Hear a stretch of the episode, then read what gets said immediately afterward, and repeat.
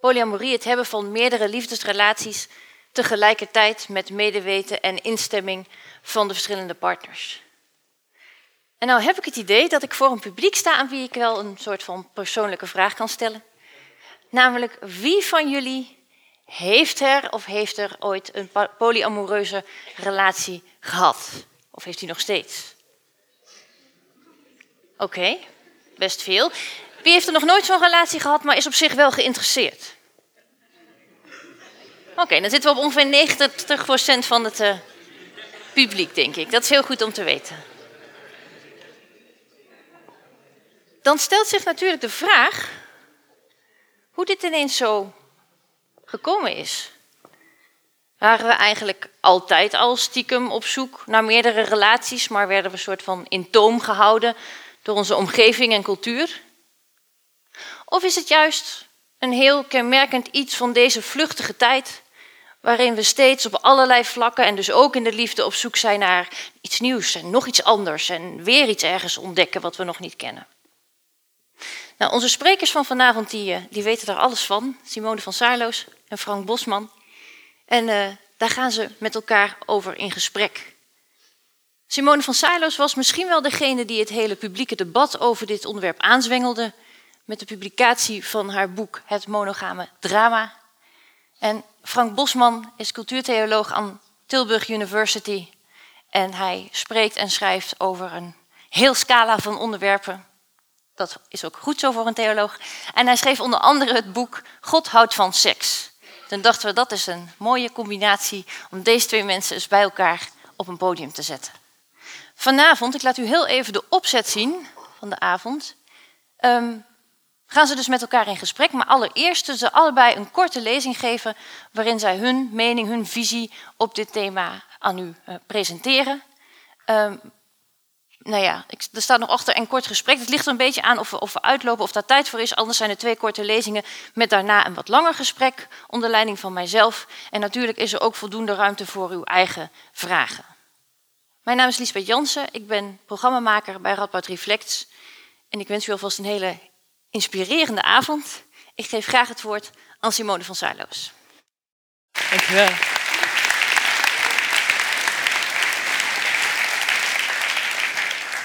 ga hier achter staan. Volgens mij moet dat goed gaan. Goedenavond. Ik wil graag beginnen met een disclaimer. Um, dat doe ik niet om bescheiden te zijn of in de hoop dat jullie mij dan leuker vinden, maar omdat er gaten zitten in mijn lezing.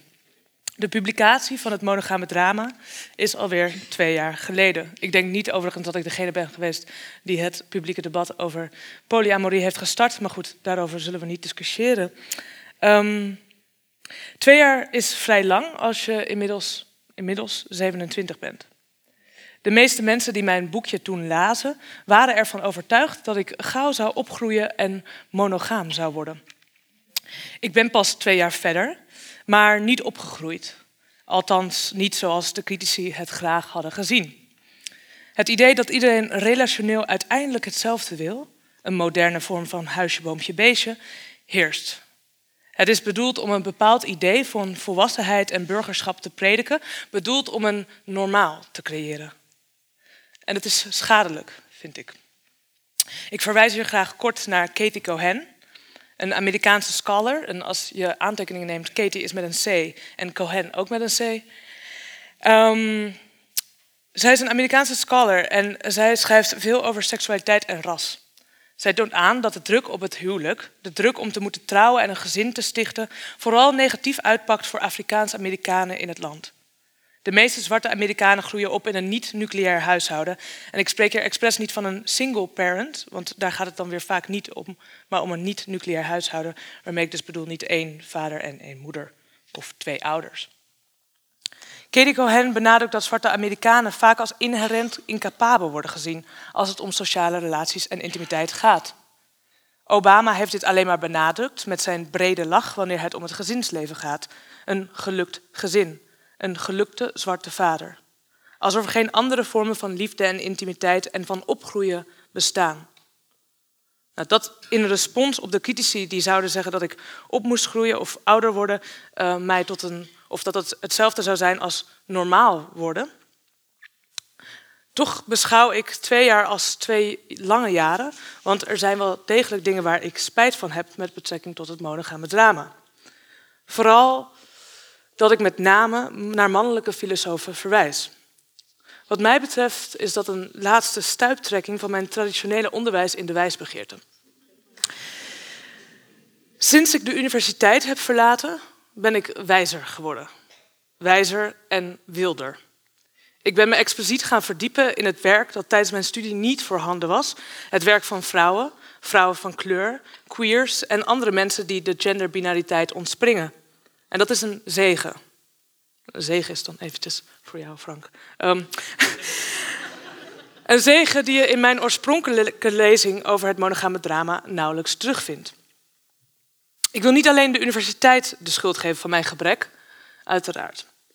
Hoe het nog meer zo gekomen is dat ik inmiddels minder witte westerse mannelijke denkers citeer. Ik ben zelf simpelweg meer queer gaan geworden, meer queer gaan leven. En ik ben meer wit geworden, waarmee ik bedoel meer kleurbewust. Ik ben intergenerationeler en interracialer gaan daten. Maar ik ben dit natuurlijk niet zomaar gaan doen. Ik kon het alleen maar doen door te denken. En ik benadruk dit, want wanneer het de liefde betreft, betreft wordt er vaak wantrouwend gesproken over denken. Als tiener leerde ik dat je voor een fijn seksleven vooral niet te veel na moest denken. En de tijdschriften leerden me dan niet dat ik verkeerd dacht. Ze leerden me niet dat het wantrouwen jegens denken over seks vooral voortkomt uit het feit dat we vooral geoefend worden in het hebben van negatieve gedachten over onszelf. Zoals, is mijn vagina wel mooi genoeg? Ben ik wel slank genoeg? Ben ik nu een slet? Vind ik de ander mij wel lekker ruiken? En door te zeggen dat je er beter niet over na kunt denken, omdat het de spontaniteit in de weg zit, creëren deze tijdschriften het gevoel slash idee. En ik doe hier gevoel slash idee, want altijd als ik over idee heb, dan denk ik ook dat het over een gevoel gaat in zekere zin. En als het over een gevoel gaat, gaat het in zekere zin ook over een idee. Deze tijdschriften creëren het idee, gevoel, dat er een soort natuurlijke moeilijkheid is wanneer het seksualiteit en intimiteit betreft. De onzekerheden en gedachten die je vooral niet moet hebben, lijken zo natuurlijk bij de vrouw te horen, de jonge vrouw. Terwijl deze onzekerheden en gedachten natuurlijk ergens vandaan komen. Ze kunnen alleen bestreden worden, niet door niet na te denken, ze kunnen alleen bestreden worden met betere, andere gedachten, niet met ontkenning.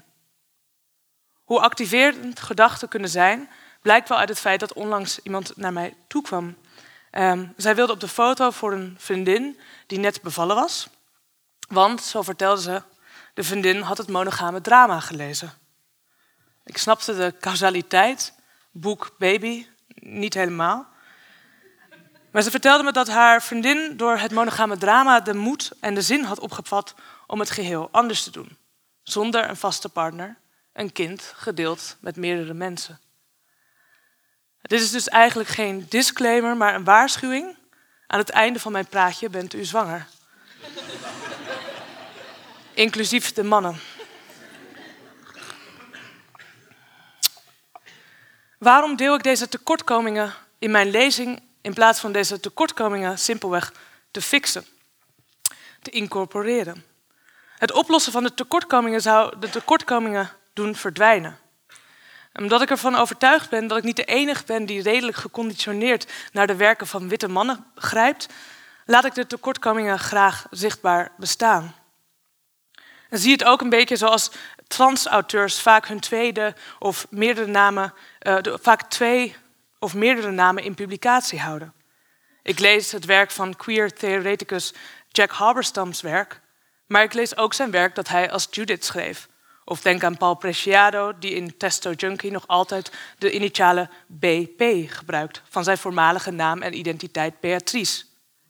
De transidentiteit is niet een verhullen van verandering, maar het blootleggen van constante verandering. En daar kan ik een praktisch punt aan toevoegen. Als ik minder afhankelijk was van een tijd-geldsysteem, zou ik elke dag een nieuwe lezing schrijven. Dat brengt me meteen bij een ander verbeterpunt waar, waarmee ik het monogame drama graag had willen verrijken. Namelijk, de liefde kan een anticapitalistische daad zijn. En nu krijg ik vaak de kritiek dat ik de liefde neerzet als maakbaar, als iets wat je volledig in de hand hebt en zelf kunt sturen. Vrije liefde als VVD-liberale liefde. Ik had in het monogame drama graag ingegaan op de vraag of liefde een anticapitalistische daad kan zijn. Ik denk inderdaad dat ik te veel ruimte heb gelaten voor die liberale manier van denken, die liberale interpretatie. Maar mijn pleidooi zou in ieder geval vandaag voornamelijk zijn: maak ruimte voor de liefde, voor de liefdes. En je hebt minder tijd en ruimte voor efficiëntie. En dat is goed. Dan doe ik nu even zo en dan ga ik naar mijn lezing van twee jaar geleden. Ja? Het lettertype is ook anders, om me daaraan te herinneren. Times New Roman, wat zegt dat over mij? Eens moest ik een psychologische vragenlijst invullen.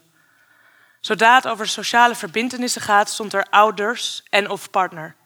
Achter partner volgde geen mogelijkheid op meervoud en vrienden werden niet genoemd. De aanwezigheid van ouders is meestal vanzelfsprekend. Pas later, zodra je zelf volwassen bent, worden je ouders mensen. Wanneer het de romantische liefde betreft, werkt het andersom. Gedurende je jeugd wordt je erop gewezen dat een geliefde ontbreekt. Vanaf de tienerjaren worden anderen bekeken als potentiële partner, totdat ook die horde is genomen. Iemand vinden staat voorop. En dat druist in tegen het ethische principe van Immanuel Kant, daar heb je hem, zo'n dode witte man. Dat je een ander nooit als middel mag gebruiken. Ieder mens is een doel aan zich.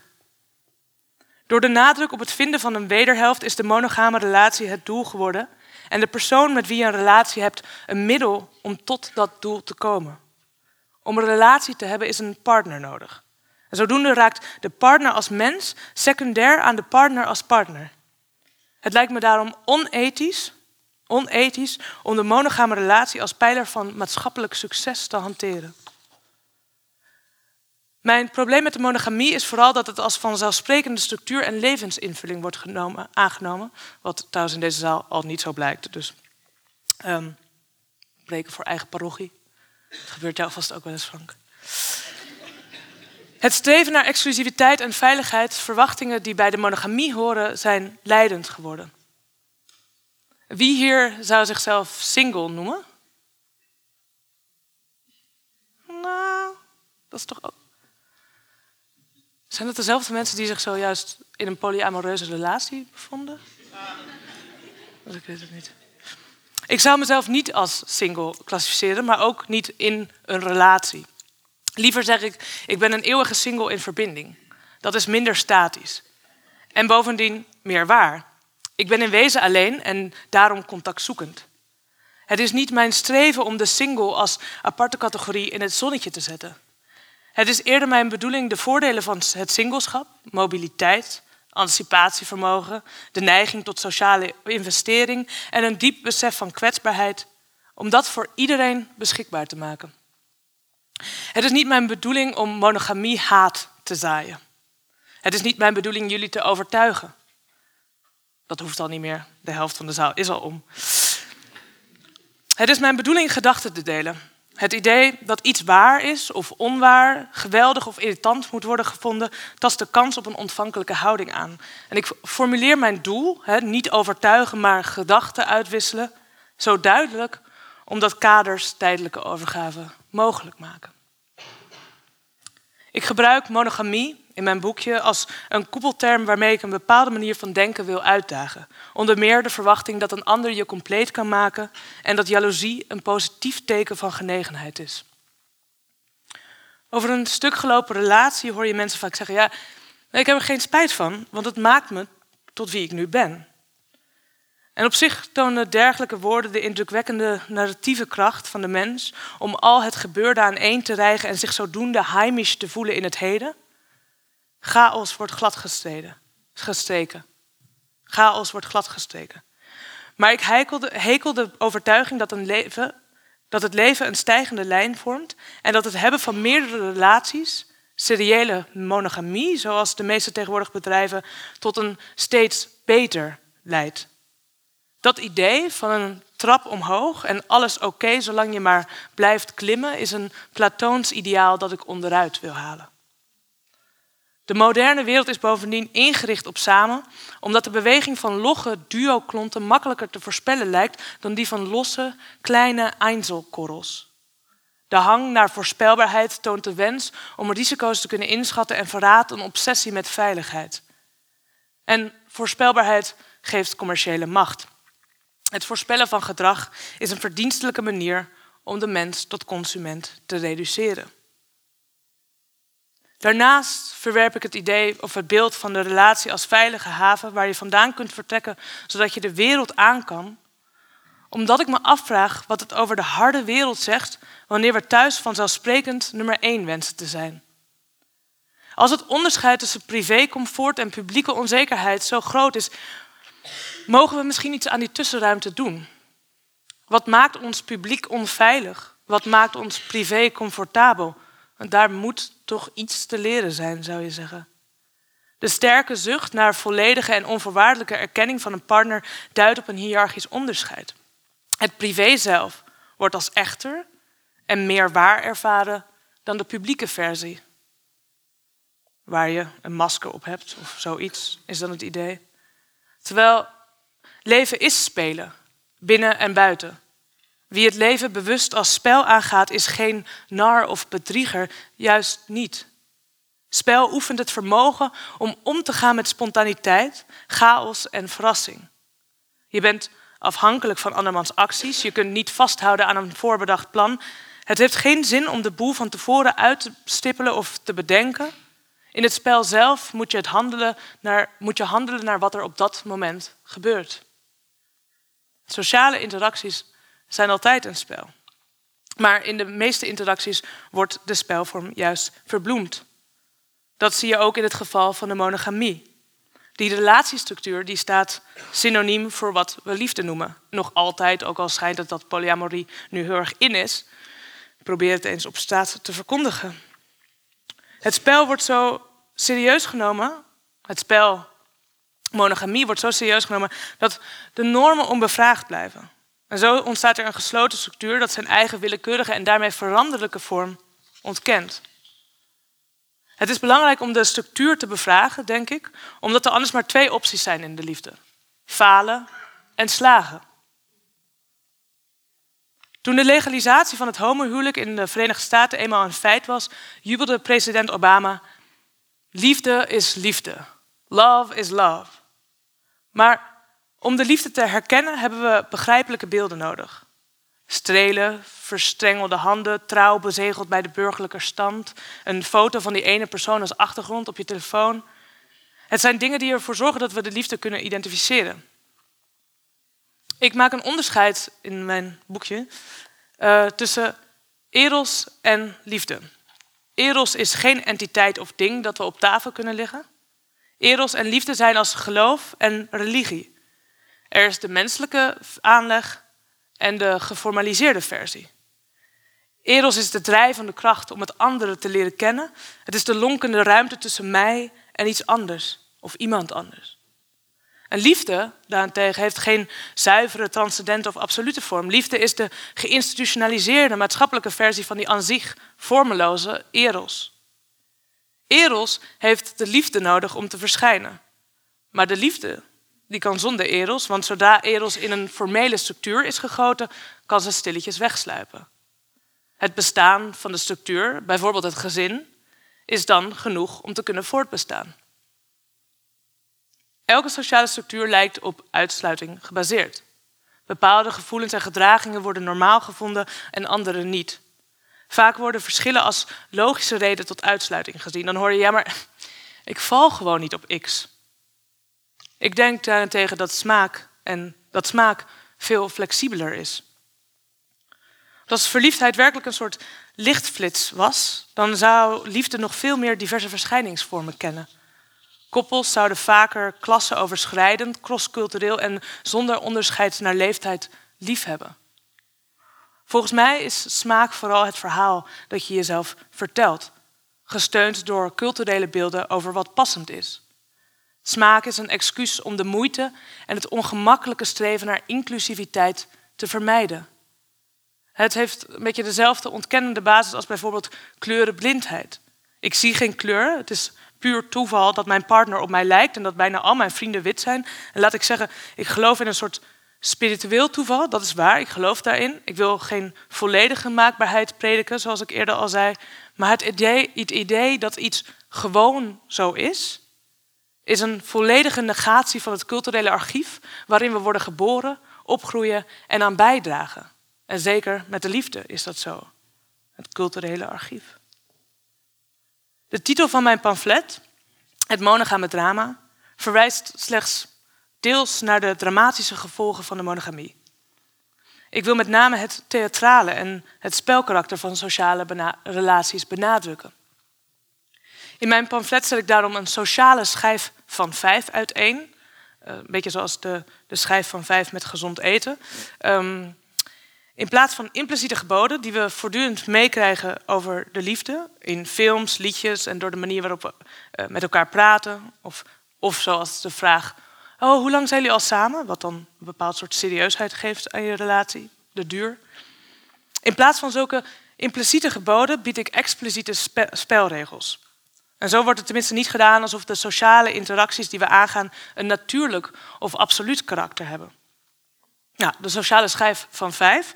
Ik heb geen tijd om hem uit te leggen, maar ik kan hem wel kort even noemen. Eén, zie verschillende mensen. Jullie doen dat al. Twee, wees niet te overvloedig in je behoefte aan contact. Aanvaard dat je niet alles hoeft te delen en blijf mobiel, zodat je je verlangens verdeelt. Drie, zorg ervoor dat contact geen consumeren wordt. Vermijd vluchtige gesprekken en snackachtige seks. Ik hoorde zojuist dat polyamorie werd ingeleid als vluchtig. Of als kenmerkend voor deze vluchtige tijd. Daar ben ik het dus niet mee eens, punt 3. 4. Wees ontvankelijk voor verschillende soorten smaken. Durf rijkgevulde, gekruide contacten aan te gaan. Accepteer dat Lydia niet Mohammed is, zoals een appel en een vloerdezembrood allebei knapperig zijn, maar niet op dezelfde wijze. 5.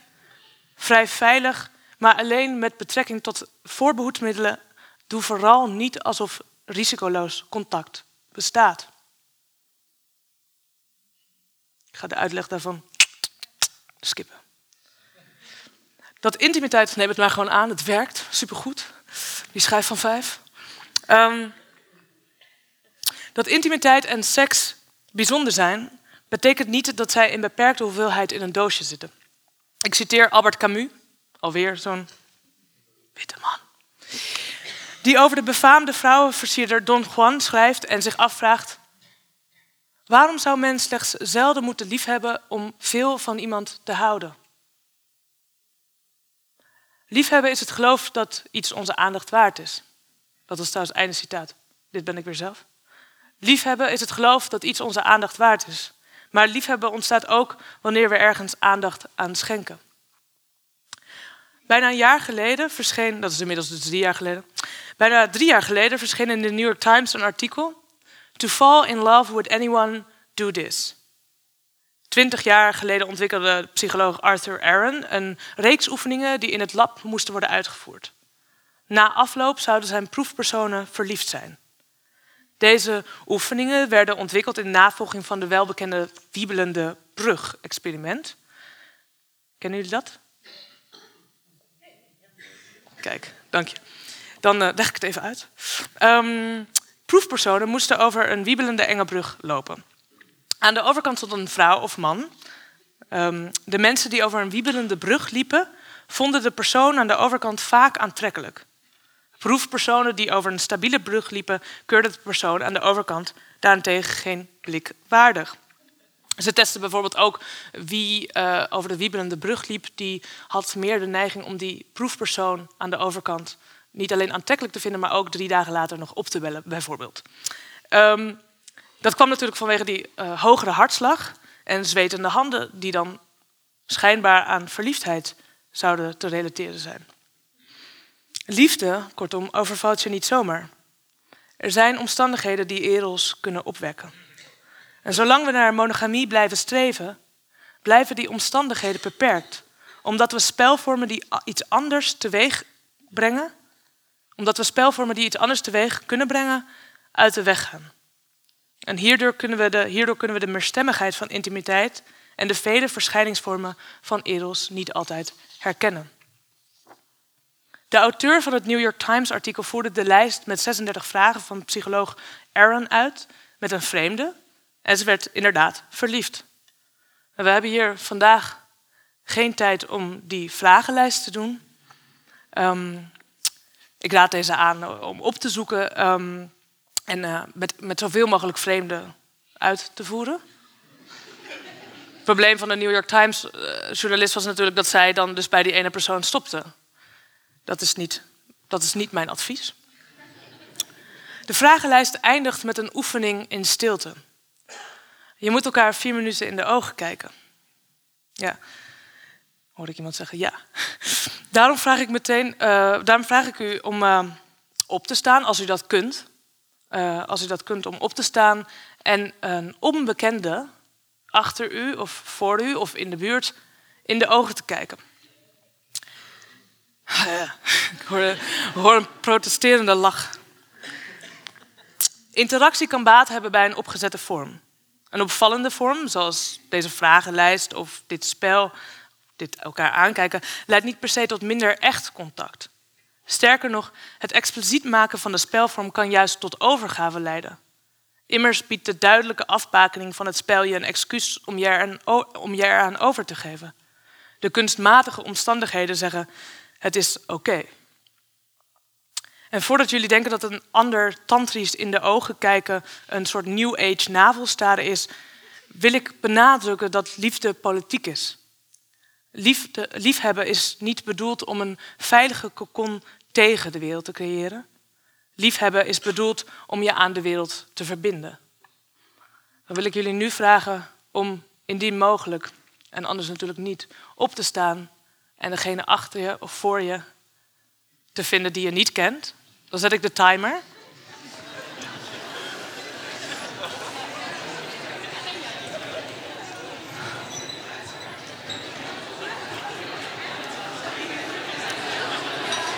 Volgens mij hoor ik mezelf nu. Horen jullie mij ook? Nou ja, dan moet je hier overheen zien te komen, hè? op de een of andere manier.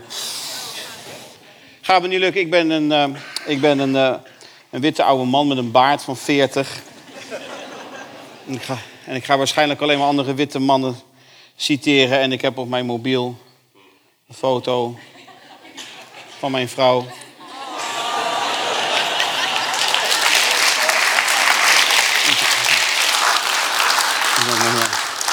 Dus uh, ik denk dat ik het pleit sowieso verloren heb. Dus ik wil graag vragen dat aan het einde van de avond geen stembiljetjes naar boven komen. Want dan ga ik natuurlijk absoluut niet rennen. Wat ik wel ga doen is even een timertje aanzetten.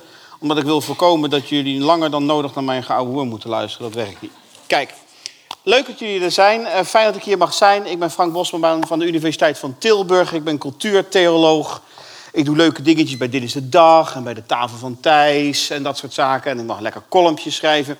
En nog veel leuker, in 2011 werd ik tijdens de eerste nacht van de theologie uitgeroepen tot theoloog des vaderlands. En daar was ik toen verschrikkelijk trots op.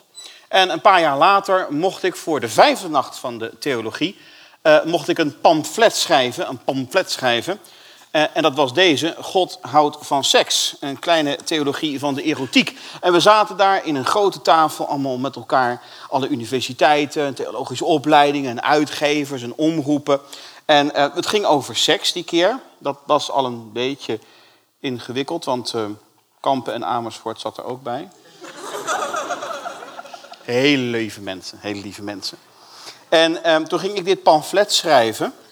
En ik wil geen enkel oorzakelijk verband suggereren. Maar Kampen en Amersfoort deden dat jaar niet mee. Terwijl het toch eigenlijk een heel keurig, lief boekje is. Kijk, het probleem is natuurlijk dat wij hier, of het probleem, ja, het is, laat ik het gewoon een probleem noemen, is dat wij hier in West-Europa, in Nederland, natuurlijk nog door en door christelijk zijn. Dan zal u zeggen, hè, waarom is dat een probleem? Je bent toch een rooms-katholiek theoloog? Kom ik zo op. Of we dat nou willen of niet, we zijn allemaal cultureel christelijk. Dus die christelijke traditie bepaalt onze cultuur, onze manier van denken nog op de dag van vandaag. En ik hoef u natuurlijk niet uit te leggen dat de christelijke traditie mm, soms wat moeite heeft om zich op een positieve manier met seksualiteit te verbinden. Vooral mijn eigen Rooms-Katholieke kerk heeft nog af en toe wel hier en daar soms wat last van seksstress. Soms. Soms. Soms heb je wel eens zo'n bisschop, u kent hem wel, Sinterklaas is er niks bij. Met een enorme lange groene mantel met witkanten handschoentjes en robijnen aan zijn vingers. En dan zegt hij, weet je waarom de kerken, de katholieke kerken, dat is de enige kerk voor hem, waarom de kerken leeglopen? Omdat er vrouwelijke mistinettes gekomen zijn. Dat maakt, dat maakt van die jongens allemaal homo's. Kijk, kijk, kijk. Een psycholoog zou er wel raad mee weten, zou ik zeggen. Maar dat geeft verder.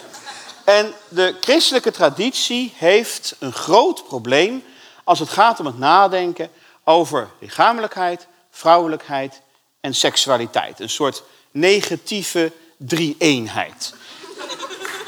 Ik vind het heerlijk. Ik wilde graag in het hart van die, van die driehoek wonen, maar goed. En dat is een probleem in onze christelijke uh, uh, theologie, in onze christelijke traditie. Lichamelijkheid, vrouwelijkheid en seksualiteit worden dan ook vaak tot elkaar gereduceerd. En dan krijg je het mannelijke en het vrouwelijke, en het hogere en het lagere, en het geestelijke en het lichamelijke, en het lichte en het duistere. Het geestelijke en het fysieke. En ik hoef u niet te vertellen, boven, boven zit de man en beneden woont de vrouw. Dat is een groot probleem. En het kost de christelijke traditie nog decennia om hier enigszins uit te komen. En dan zal u zeggen, nou dat is allemaal leuk en aardig, maar uh, er zitten hier misschien wel of geen veel christenen, dat weet ik ook allemaal niet, dat maakt me ook niet uit. Ik ga geen handen opsteken doen, want dat, hè, dat zou ik jou nagaan doen en dat moeten we natuurlijk niet doen.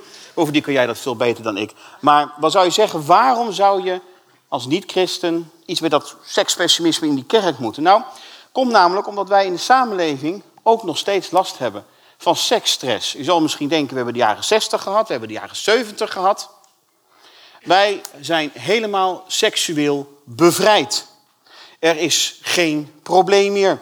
Er is geen taboe meer. Nou ja, en alles mag op seksueel gebied, zolang je bij, bij kinderen, dieren en doden uit de buurt blijft. Wat mij overigens een zeer goede uitzonderingspositie lijkt. Um, maar tegelijkertijd merken we in onze samenleving dat seksualiteit nog steeds heel erg ingewikkeld is. Ik hoef alleen maar even de MeToo-discussie aan te roeren, die op dit moment terecht door Hollywood heen raast. Uh, ik hoef alleen maar te wijzen op allerlei sectoren van onze samenleving waarin seksueel misbruik voorkomt. De sport, de kerken, de padvinderij, boeddhistische tempels. Mijn eigen Rooms-Katholieke kerk heeft daar ook wel hier en daar niet zo heel erg goed op gereageerd. Zullen we maar zeggen. We hebben MeToo uitgevonden, zal ik maar zeggen. En daar ben ik niet heel erg trots op.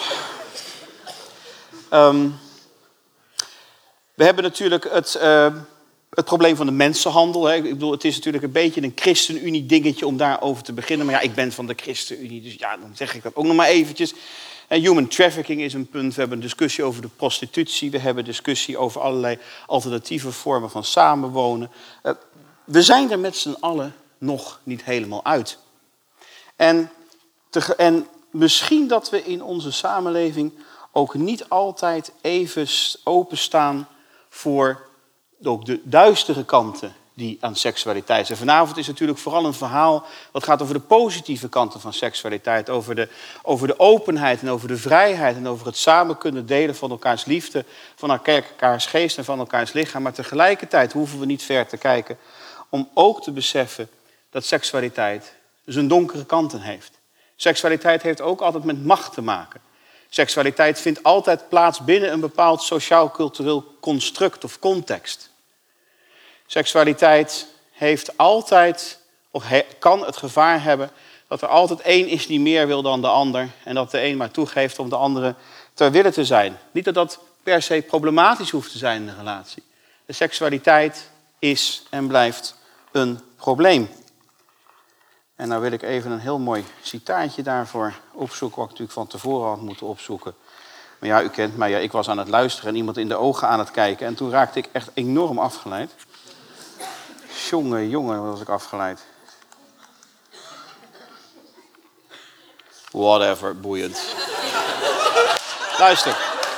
De Franse, er is een Franse filosoof, Bouton, en die heeft gezegd dat de christelijke kerken een van de laatste plekken zijn in onze samenleving waar nog over die duistere kant van seksualiteit nagedacht kan worden. Nou doen we dat als christenen dan toch ook wel heel erg goed, moet ik heel eerlijk zeggen. Dus een tandje minder mag wel.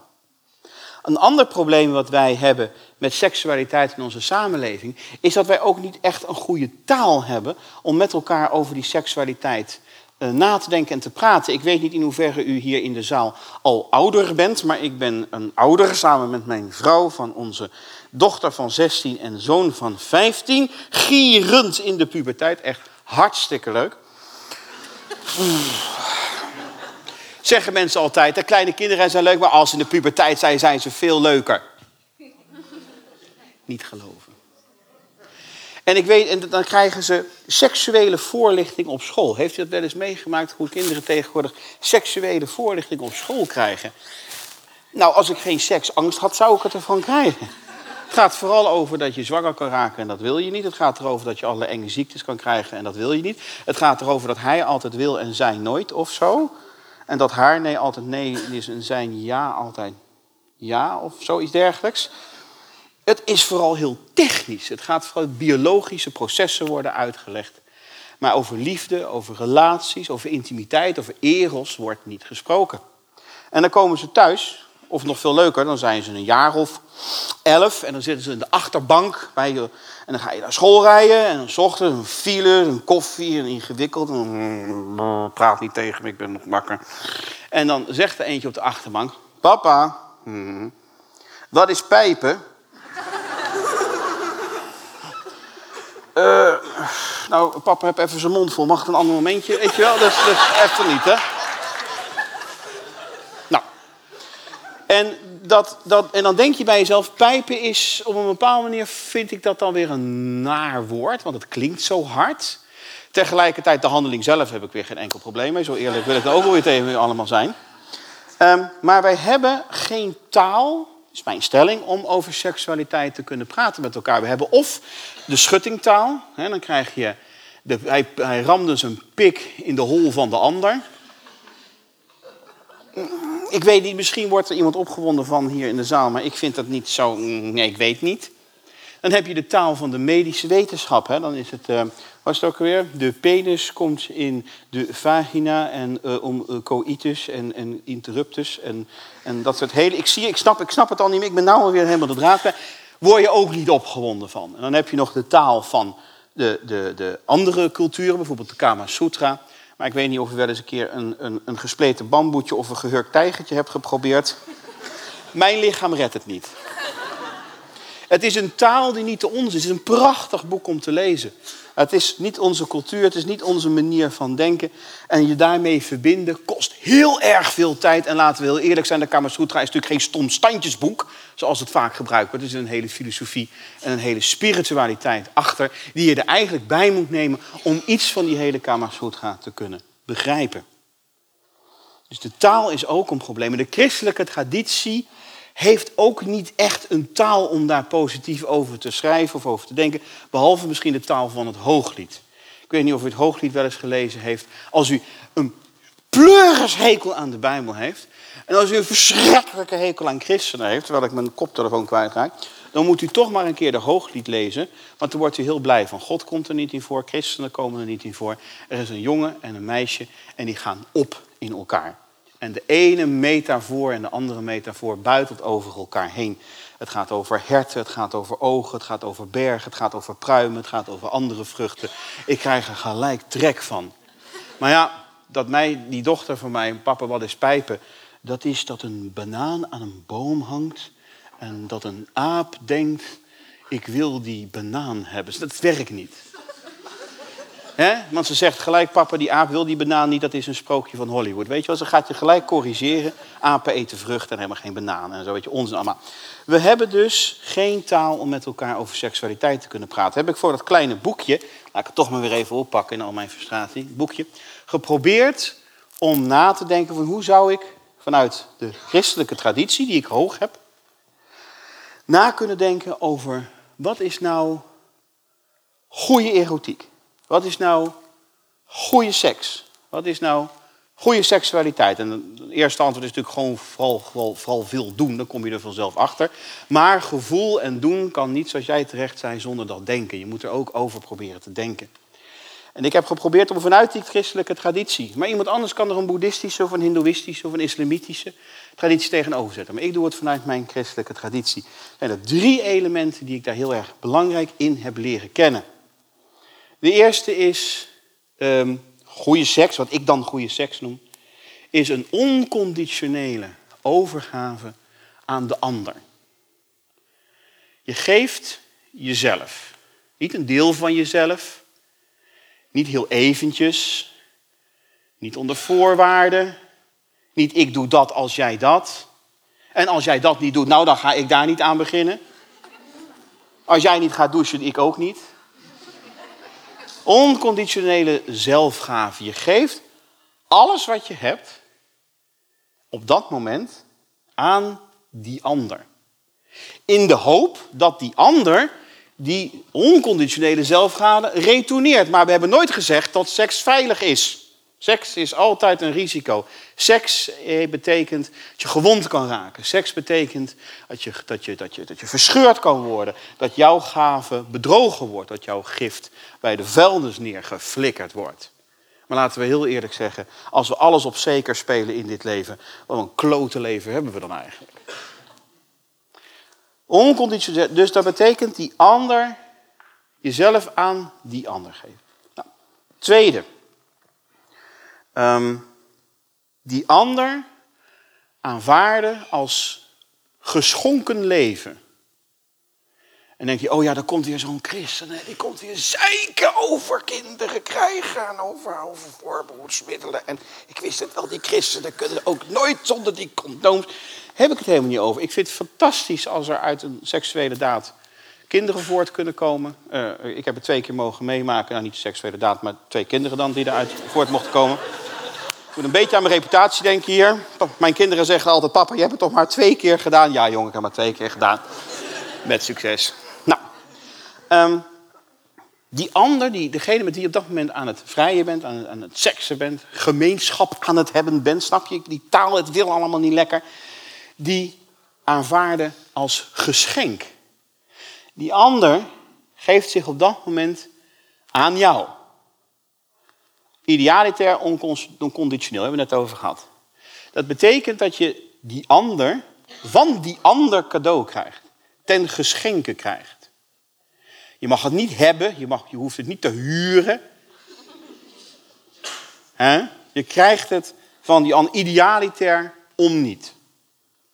En maar je krijgt die ander ook van al die andere mensen die dat ene leven mogelijk gemaakt hebben. Dus als ik eventjes jou als voorbeeld mag nemen en wij zouden een heerlijke stomende sekspartij met elkaar hebben, kan ik me zo maar voorstellen, dan um, krijg ik jou van jezelf, je bent van jezelf, maar krijg je ook van je ouders, krijg je ook van, van je familieleden, van je vrienden, van je kennissen, van je collega's, van uh, iedereen die jou gemaakt heeft, dat hele web van sociale interactie die jou op dit moment gemaakt hebt, tot degene die je bent en met wie ik kennelijk niets liever wil dan stomende seks hebben. Dat was niet persoonlijk bedoeld, voor je niet erg dat ik het even nee, Dat is heel belangrijk. Onconditionele zelfgave en de ander aanvaarden als geschenk. Dat betekent ook dat dat geschenk wat je van die ander krijgt, dat kan wel eens een beetje tegenvallen. En je kent het al met Sinterklaas vroeger. Tegenwoordig nog steeds met Sinterklaas, want mijn kinderen kopen tegenwoordig Sinterklaas cadeaus voor mij en dat is altijd een succes. Oh, wat een leuke game heb jij voor papa gekocht. Ja, die past in mijn PlayStation 3. Ja, dat dacht ik al. Dus, die ander heeft rafelrandjes. Die ander heeft butsen. Die ander heeft vervelende eigenschappen. Die ander doet niet precies wat jij verwacht. Sterker nog, die ander doet niet precies wat jij wil. En dat geschenk wat je van die ander krijgt, is inclusief alles wat daar weer barstig en moeilijk en pijnlijk en hard en vervelend aan is. Dat hoort erbij. Anders vrij je niet met een persoon, maar dan vrij je met een ding. En ik vind vrijen met een ding ook goed. Maar ik hoop dat u het met me eens bent dat vrijen met iemand van vlees en bloed leuker is dan een Japanse Nintendo-robot. Weet ik niet uit eigen ervaring, dit weet ik uit wetenschappelijke studies. Het derde, en daar zult u het met me eens zijn, hoop ik, is dat seks, eh, seksualiteit, erotiek, goede erotiek tenminste, zoals ik dat zie, ehm, is een van de weinige dingen die wij met elkaar kunnen genieten, of die je zelf kan genieten, met de ander kan genieten, omwille van zichzelf. Wij doen een hele hoop dingen omwille van iets anders. Ik ga naar mijn werk omdat ik de allerleukste baan heb die er is. Want ik mag videogames onderzoeken voor mijn werk. Hè, dus u zult mij niet horen klagen. Maar ik ga ook natuurlijk naar mijn werk omdat ik geld moet verdienen. Omdat er dadelijk zo'n rekel naar me staat. Die zegt, papa, we gaan met school naar, naar, Frankrijk. Oh, dat is leuk dat je met school naar Frankrijk. Wil je even 450 euro aftikken? Oh, 450, zo, dat heeft papa. Ja, per dag, papa, we gaan zes dagen. Dus ik ga ook werken omdat ik geld moet verdienen. Ik vind lekker eten en lekker drinken Heel erg belangrijk, heel erg lekker ook. Daar kan ik echt enorm van genieten. Maar die cornflakes die ik ochtends naar binnen loop te metselen, doe ik gewoon omdat ik anders gewoon neerval. Niet omdat ik nou die cornflakes denk van, oh een lekkere bol cornflakes. Mmm, die cornflakes. Nee. Cornflakes zijn heerlijk, maar dat, dat gaat mij gewoon te ver. Als nou een aardbei met slagroom was, weet je wel. Maar nee. We hebben heel veel zaken in ons leven die we genieten omwille van iets anders. En volgens mij is er een van de weinige dingen in ons leven die wij kunnen genieten. Dat is omwille van zichzelf is seksualiteit. Je hebt seks, je hebt gemeenschap, je vrijt met een ander. Omdat je met die ander wil vrijen, nergens andersom. En natuurlijk, er zijn situaties waarin je denkt... Ja, ik had al drie maanden hoofdpijn, laat ik het nou maar een keer goed vinden. Hoort er ook bij, maar idealiter vrijen met de ander. Omdat je dat vrije zelf wilt beleven en niet om iets anders te bereiken. Hoewel seks daar natuurlijk ook voor gebruikt kan worden. En ik noemde net aan het begin al even de gevaren die aan seksualiteit zitten. MeToo, seksueel misbruik, mensenhandel. Um, dat kan er helaas ook bij komen kijken. En ik zeg niet dat deze drie elementen van wat ik dan maar verzonnen heb als wat goede seksualiteit zou moeten zijn, dat dat niet kan horen bij polyamorie. Deze kunnen wellicht toegepast worden op polyamorie. Net zoals ze toegepast kunnen worden op monoamorie en monogamie. Maar um, seks omwille van zichzelf, kan ook als je meerdere partners hebt. Jezelf onconditioneel geven aan de ander. Ik kan me voorstellen dat je dat bij meer dan één partner kan. Ik weet niet of ik dat kan, zeg ik heel eerlijk. Volgens mij heb ik daar de capaciteit niet voor. Maar ik kan me voorstellen dat er mensen zijn hier in de zaal aanwezig, en dat zeg ik zonder greintje cynisme, die in staat zijn om die onconditionele zelfgave ten overstaan van meerdere mensen te realiseren. Dat vind ik heel knap. Die ander aanvaarden als een gegeven en met alle rafelrandjes en moeilijkheden en onvolkomenheden die voornamelijk naar boven komen als je lang met elkaar het leven mag, moet, zult, kan delen, dat lijkt lastig te worden. Dan lijkt polyamorie ook een manier te zijn om aan die sleur te ontkomen, een manier om aan die relatie te ontkomen, omdat de stekelige kanten, de negatieve kanten van die seksualiteit langzaam en zeker naar boven te komen. En daar zou ik een vraagteken bij willen zetten ik ben hier niet begonnen, en dat verbaast u misschien, dat eh, er ook christenen zijn die niet veroordelen. Het zijn, het zijn, er helaas een beetje weinig. Ik ben hier niet gekomen om te veroordelen. Ik ben hier gekomen om uh, mijn visie hier tegenover die van uh, Simone te zetten. Een vraagteken hier en daar te zetten. En ik hoop dat wij met onze beide lezingen u allemaal vanavond stof tot nadenken gegeven hebben. En ik hoop heel erg dat wij vanavond in de interactie met elkaar daarvan verder mogen genieten. En ik dank u voor uw aandacht.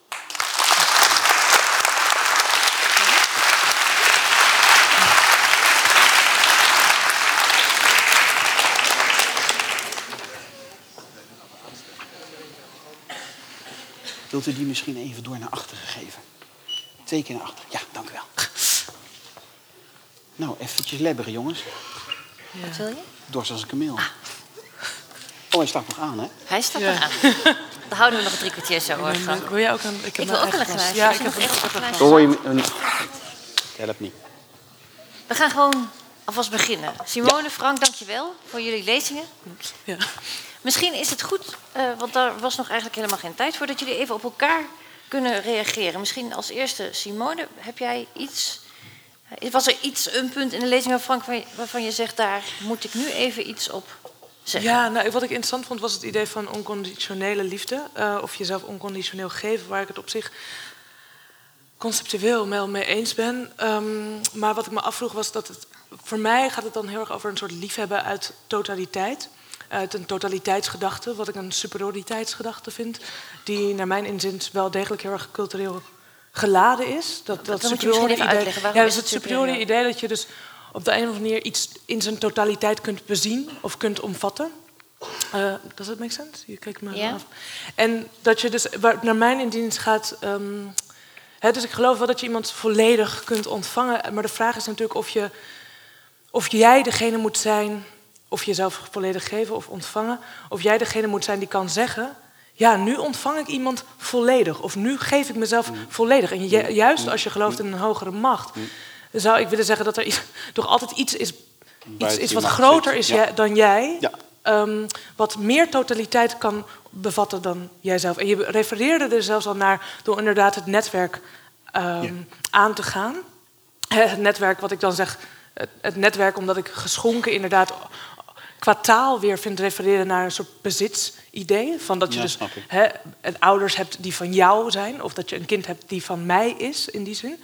Wat ik eh, een bezitstaal vind. Dus dat zijn misschien nuances hoor, misschien is het een semantische discussie. Maar Um, dus dat liefhebben uit het idee van totaliteit vind ik problematisch, omdat ik juist zou zeggen dat de kracht daarin van polyamorie, en dat zeg ik dan maar even omdat ik toch een pleidooi moet houden, mm. um, hem juist ook zit in, het, in de mogelijkheid om vanuit het gebrek en vanuit het deel wat je ziet van iemand te liefhebben. Maar je zou niet zeggen dat je diegene dan in, die, in dat, in dat deel wat je van diegene ziet helemaal lief hebt. Nee, ja, je, wat je dus ja, dat zou kunnen, maar wat je eigenlijk constant in ogenschouw houdt, is dat je, um, dat je, het is een soort uh, modesty, dus uh, hoe je dat? Bescheidenheid. He, dus dat je altijd weet dat je waarschijnlijk een deel beziet van die ander. En misschien steeds een nieuw deel, dat zou heel goed kunnen. En dat je daarvan zou kunnen zeggen, ha, nu heb ik al die delen gezien. Maar ik vind het arrogant, wat met mijn, naar mijn inziens dus juist niet samengaat met die oefening van de mhm. liefde.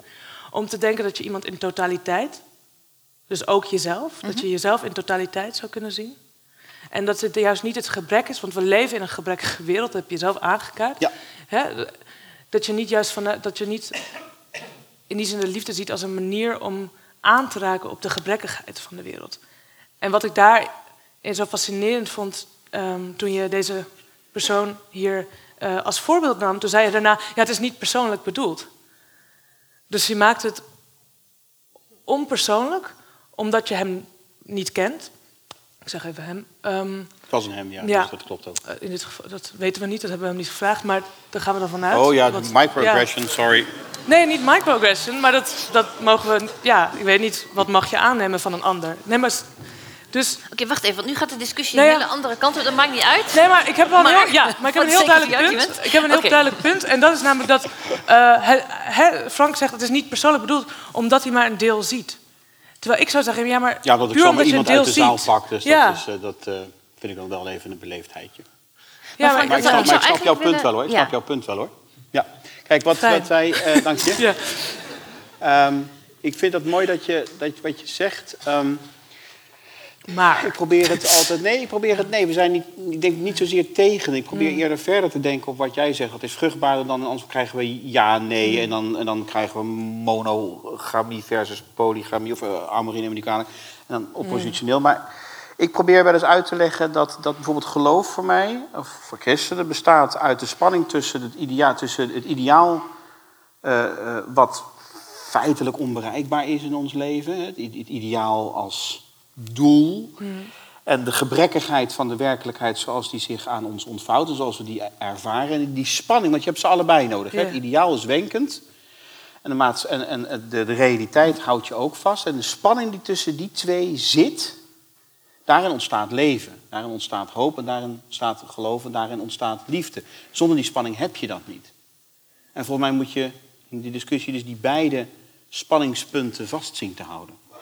Zowel het ideaal waar je graag aan wil voldoen... en wat op een bepaalde manier ook sociaal geconstrueerd is... want dat heb je altijd met idealen, en altijd geconstrueerd... maar tegelijkertijd ervaar je dat die idealen op allerlei manieren onpraktisch zijn... onwerkbaar zijn, voor jou niet werken, onrechtvaardig zijn, wat dan ook. Maar niettemin die spanning is waartussen wij ons als mensen moeten zien te manoeuvreren. Maar ik denk dat voor sommige mensen de realiteit dusdanig niet past bij wie ze zijn... ehm, dat die spanning minder belangrijk wordt. En het, snap je dat het ideaal dus eigenlijk belangrijker wordt? Mhm.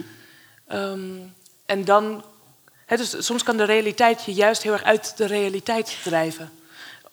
Op het moment dat je zeer past in de realiteit... eh, omdat je misschien heteroseksueel bent, omdat je man bent... ehm, dan blijft die spanning ook gemakkelijker bestaan. Dat klopt. Het is makkelijker uit te houden, zou ik Mhm. zeggen. Dus ik ben, een, ik ben dan even voor het, voor, het, voor het verhaal een heteroseksuele Je hoeft het niet op je te nemen, hoor. Want je neemt al het christendom of, op je, Of, dus- of, ja, dat is ons waar. Dat is al best ja, maar wij volgen iemand die ook dingen op zijn rug neemt. Dus dat, ja, dat hoef je Ja. ook een beetje over jezelf af als je christen is- bent. hè. ja, dat hebben we. Bedoel, eh, dat hoor als je nou een makkelijk leven wil hebben, moet je geen christen worden. Dat lijkt me niet de makkelijkste optie op allerlei manieren. Ehm, ehm, maar ik denk als je geprivileerd bent, en ik ben, op een aantal vlakken ben ik geprivileerd, denk ik, Ja. Is het makkelijker om die spanning vol te houden tussen praktijk en Ja. ideaal, dan dat je natuurlijk eh, op allerlei gebieden achtergesteld eh, bent, eh, of ervaart, of beide. Ehm, ja, dat is een terecht punt wat je maakt. ja, dus dan is Ja. het ook makkelijk om, de, om Ja. het ideaal als een soort onbereikbaar te beschouwen. Want op het moment dat je denkt, ja, maar de realiteit is wel bereikbaar, maar is precies waar ik niet in wil zitten, ja, dan staar je niet zo naar het ideaal, dan ga je er naartoe. Ehm, dus dat zou dan. Maar dat geldt, zou voor beide jullie posities kunnen gelden, hè? Ik bedoel, zowel voor polyamorie als eh Zeker. monoamorie. Maar ik even- beschouw hem ook als polyamoreus. Maar dat mag natuurlijk niet, want dan plak ik het op Oh, jou. maar je mag hoor. omdat, je met, omdat je, als je een relatie kunt hebben met God... Ja, en tegelijkertijd met een persoon... dan zie ik dat als polyamoreus. vind ik heel mooi. Ja. En, en daarnaast Ja. vroeg ik me af inderdaad van... ehm, Ja. En het is niet aan mij hè, om, die- om jou een label op te plakken. Net als Nee, niet vind, aan ons vind, om ik vind, deze persoon. ik vind het mooi dat je, dat, je dat Dus zegt. ik zie dat wel. Ja. En, en ik, daarom vind ik die totaliteitsgedachte zo interessant. Hè? Dus dat idee van ongeconditioneerd. Omdat eh, onconditioneel eh, overgave. Omdat ik me afvraag hoe dat voor jou is. Mhm. Als je het eh, hè, in, de, in de seksualiteit jezelf geeft. Mhm. Of je niet toch het idee hebt dat God meer weet nog dan jij zelf weet dat je kunt geven. Omdat toch het idee is van dat, dat God zeg maar grootser is dan jij als mens. Ja. Eh, dat is een goede, goede vraag. Daar moet ik heel even over nadenken. Ehm, ik zelf ben, maar dan, ga- goed, we komen op het, op het ge- gebied van de theologie uit. Ja. Ik, ik vind dat hartstikke leuk. Als iemand dat vervelend vindt, dan moet je het gewoon gaan zeggen. Ehm, maar de, de liefde van, tot God en de liefde tot de naaste is geen concurrentie, maar is in het verlengde van elkaar. Oftewel, ik kan God op geen enkele andere manier. Als christen moet je God lief hebben. Er is geen enkele andere manier voor mij als christen om God lief te hebben dan door de ander. God kan ik niet aanraken, God kan ik niet vastgrijpen, God kan ik niet zien, eh, God kan ik niet ruiken, maar mijn, maar mijn naaste, mijn geliefde wel. Dus eh, God, God heeft, da- heeft jouw armen en heeft jouw gezicht en heeft jouw stem en heeft jouw oor. En alleen als ik me met andere mensen verbind, kan ik me in die verbindenis verbinden met datgene wat ik beschouw als begin en einde van alles wat bestaat. Ja. Maar wacht even, ik ga even inbreken. Want Dus, ja. ik vind het niet erg dat het theologisch wordt. Ik vind het wel erg dat het nu heel erg abstract Ja, ja, ja. meta-gesprek Nou, dan meta, worden. meta, Ja. op, op, op, op. Kon- Dus- ja. Misschien moet ik gewoon even zeggen, ik, wat ik na- namelijk nieuwsgierig naar ben, is ehm, hoe doe je dat nou eigenlijk? In de zin van, hoe begin je? De meeste mensen zijn, als ze zo 25, 30 zijn, hebben ze een min of meer stabiele relatie. Dat geldt waarschijnlijk niet voor iedereen, ehm, maar voor veel mensen geldt dat wel. Want je zei zelf al, hè, dat is een beetje de norm of het ideaal wat toch eh, nog functioneert in onze maatschappij. En dan denk je op een gegeven moment, nou, misschien past dit niet zo bij mij. Ja, of dat- misschien wil ik meer dan alleen maar deze één op één relatie. En dan? Ga je dan tegen je partner zeggen: ehm, By the way, eigenlijk zou ik liever een open relatie willen? Dat is een heel andere situatie dan als je vanuit, een, vanuit, vanuit het single zijn of vanuit het niet hebben van een relatie denkt: Nou, misschien wil ik eens experimenteren met andere eh, vormen van relaties. Ja. Dus, het- hoe, hoe, nou ja. Nou, het is precies zo zoekend als dat jij de vraag stelt, denk ik. En dat is ook prima natuurlijk, ehm, in, om in die zoekendheid te belanden. Ik denk dat voor mijzelf geldt dat ik al vanaf heel jong af aan wel wist dat ik niet dat wilde. Wat ik zag. Niet een één op één mooi. Ja, en ik moet daarbij zeggen dat ik zelf in een nucleair gezin ben opgegroeid met een vader en een moeder. Ehm, en hoe ze, gelukkig zij hun liefde ervaren is helemaal aan hunzelf om te benoemen. Maar ik wist wel dat ik dat niet wilde. Mhm. Ehm, en ja, vervolgens, waar kom je, je, je, dan probeer je monogamie wel af en toe uit natuurlijk. Want er zit een sterk idee, ehm, tenminste ik merkte bij mezelf, dat er een sterk idee zit dat je, als je het anders wil doen of meerdere mensen tegelijkertijd wil zien, dat je uh, verwend bent.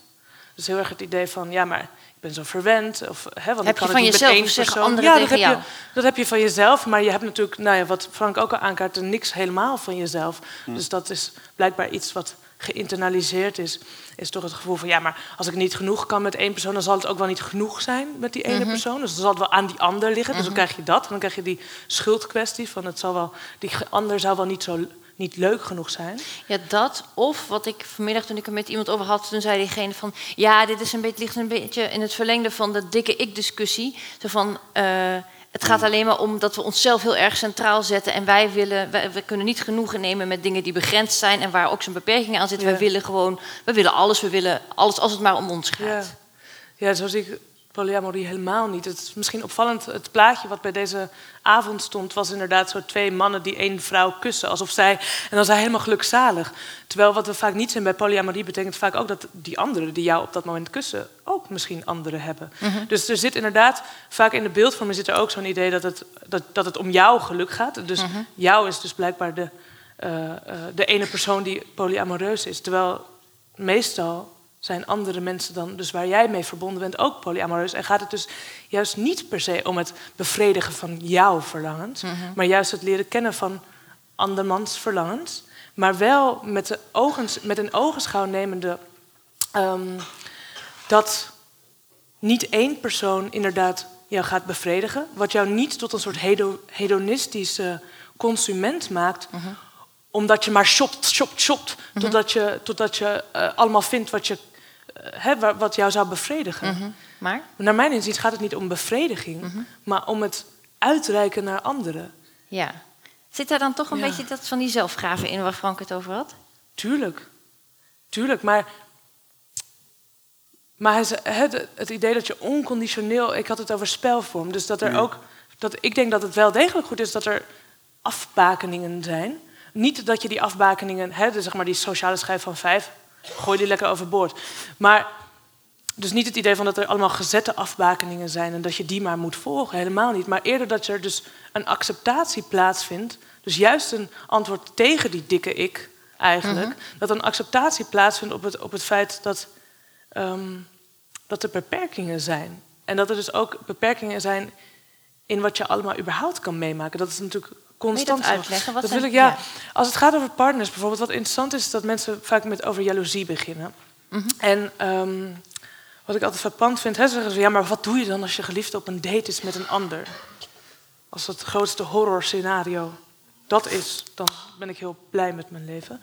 Ehm, nou ja, maar, maar op het moment dat... Terwijl heel veel mensen, ook die in een monogame relatie zijn... die kennen dat eh, hun geliefde naar het werk gaat. Dan zit je niet op de schouder van je geliefde mee naar het werk, bijvoorbeeld.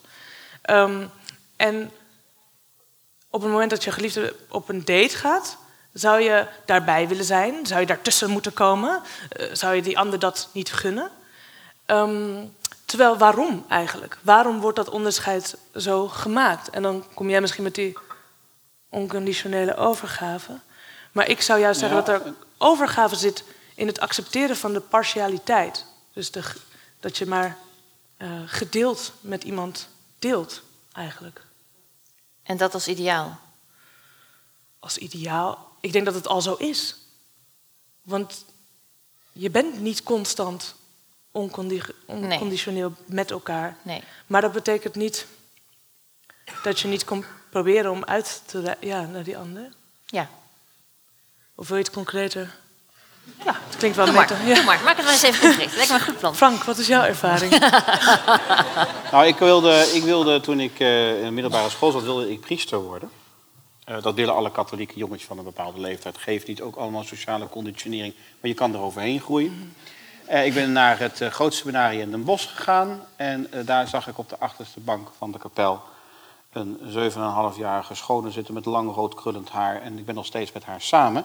Dus ik ben van een celibatair leven in een paar dagen in mijn hoofd overgegaan naar een monogame relatie. Dat was werkelijk zo'n aardschok. Ik ben daar nog steeds van aan het natrillen. Dat is een heel sluitend verhaal. Ja. dus aan polyamorie, polyamorie ben ik nog niet toegekomen. Oké. Nee. Ik, ik zit te denken, omdat er, voor mij voelt er zo'n verschil zeg maar, tussen zeg maar, het pleidooi voor polyamoreus leven, wat heel erg voor mij ook gaat over uh, het opnieuw kijken naar de maatschappelijke wijze waarop we de liefde indelen. Mhm. En heel persoonlijk polyamorie. Wat, eh, dan gebruik je dat woord ook helemaal niet. Het gaat veel meer over.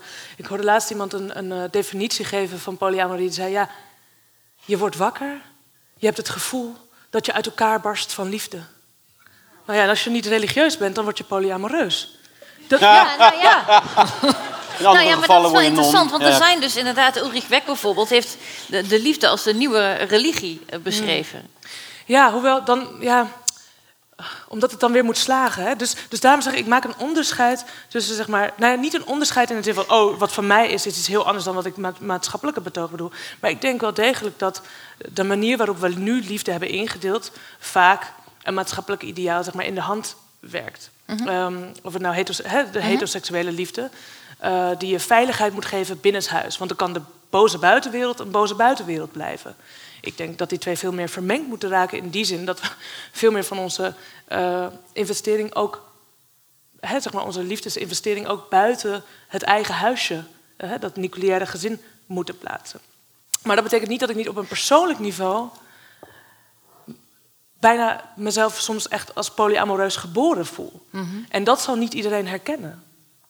Ik weet dat niet. Ik kan niet in een ander kijken Nee. om te zien hoe dat voor die ander voelt. Maar die, die veilige kokon, zeg maar, waarvan je zegt dat dat, moet, dat moeten we eens uit. Zou het niet ook kunnen zijn dat juist eh, die monogame relatie ervoor toe, toe leidt dat je ze veilig genoeg voelt om eh, relaties met de buitenwereld aan te gaan? Zeker, maar je moet de buitenwereld, dan moet de buitenwereld veranderen. Want waarom zou de buitenwereld zo onveilig moeten zijn dat je binnenshuis zo veilig voelt dat je naar buiten durft te gaan? Dus dat is een politiek pleidooi in de zin dat, het je, dat je je vragen moet stellen Ja. over hoe dan de buitenwereld je zo angstig maakt dat je binnen een soort van statistisch illusionaire veiligheid hebt. Ja, Oké, maar dat is weer. dan- ja. Ja, Nou ja, maar goed, ik bedoel, dan is het, dat, dat is een goed punt. Maar het is tegelijkertijd ook een heel theoretisch eh, punt. Want volgens mij de praktijk is dat we ons allemaal wel eens onzeker voelen. En dat we allemaal een plek zoeken waar we ons veilig. Ja, maar, heel veel, maar dat, daarom, als we het eerder over minderheden hadden, bijvoorbeeld als ik kijk naar ehm, een niet-heteroseksueel leven, dan is daar ook heel veel ehm, plaats voor die onveiligheid. Dus je onveilig voelen ten opzichte van de samenleving of ten opzichte van de norm die je steeds om je heen voelt. En daarvoor wel solidariteit zoeken bij elkaar. Dus het is niet zo dat je niet eh, je onveilig mag voelen, maar je kunt die gevoelens van onveiligheid ook inzetten om vragen te stellen over de maatschappij Ja, en over de norm. Ja, tuurlijk. Ja. In plaats van die gevoelens van onveiligheid te willen oplossen met een partner. Nee, ja, in alle gevallen probeer je waarschijnlijk die gevoelens van onveiligheid op te lossen. Alleen op verschillende manieren. Ja, maar dan probeer je ze voor jou op te lossen. Ja. En het gaat misschien niet alleen maar over jou, jouw gevoelens van onveiligheid. Want wij kunnen die er met elkaar herkennen omdat we een taal delen en omdat we een maatschappelijke context delen. Volgens mij hebben we met z'n allen eh, van alles gehoord. Misschien nieuwe inzichten of op zijn minst food for thought eh, meegekregen. Eh, ga vooral dadelijk allemaal nog even een biertje drinken en eh, verder met elkaar. misschien liefst met een onbekende naast u, achter u, voor u, weet ik veel, napraten. Bij, bij deze wil ik graag... Wacht nou even. Wil ik graag even mijn sprekers bedanken. Simone van Saarloos en Frank Bosman. Graag gedaan.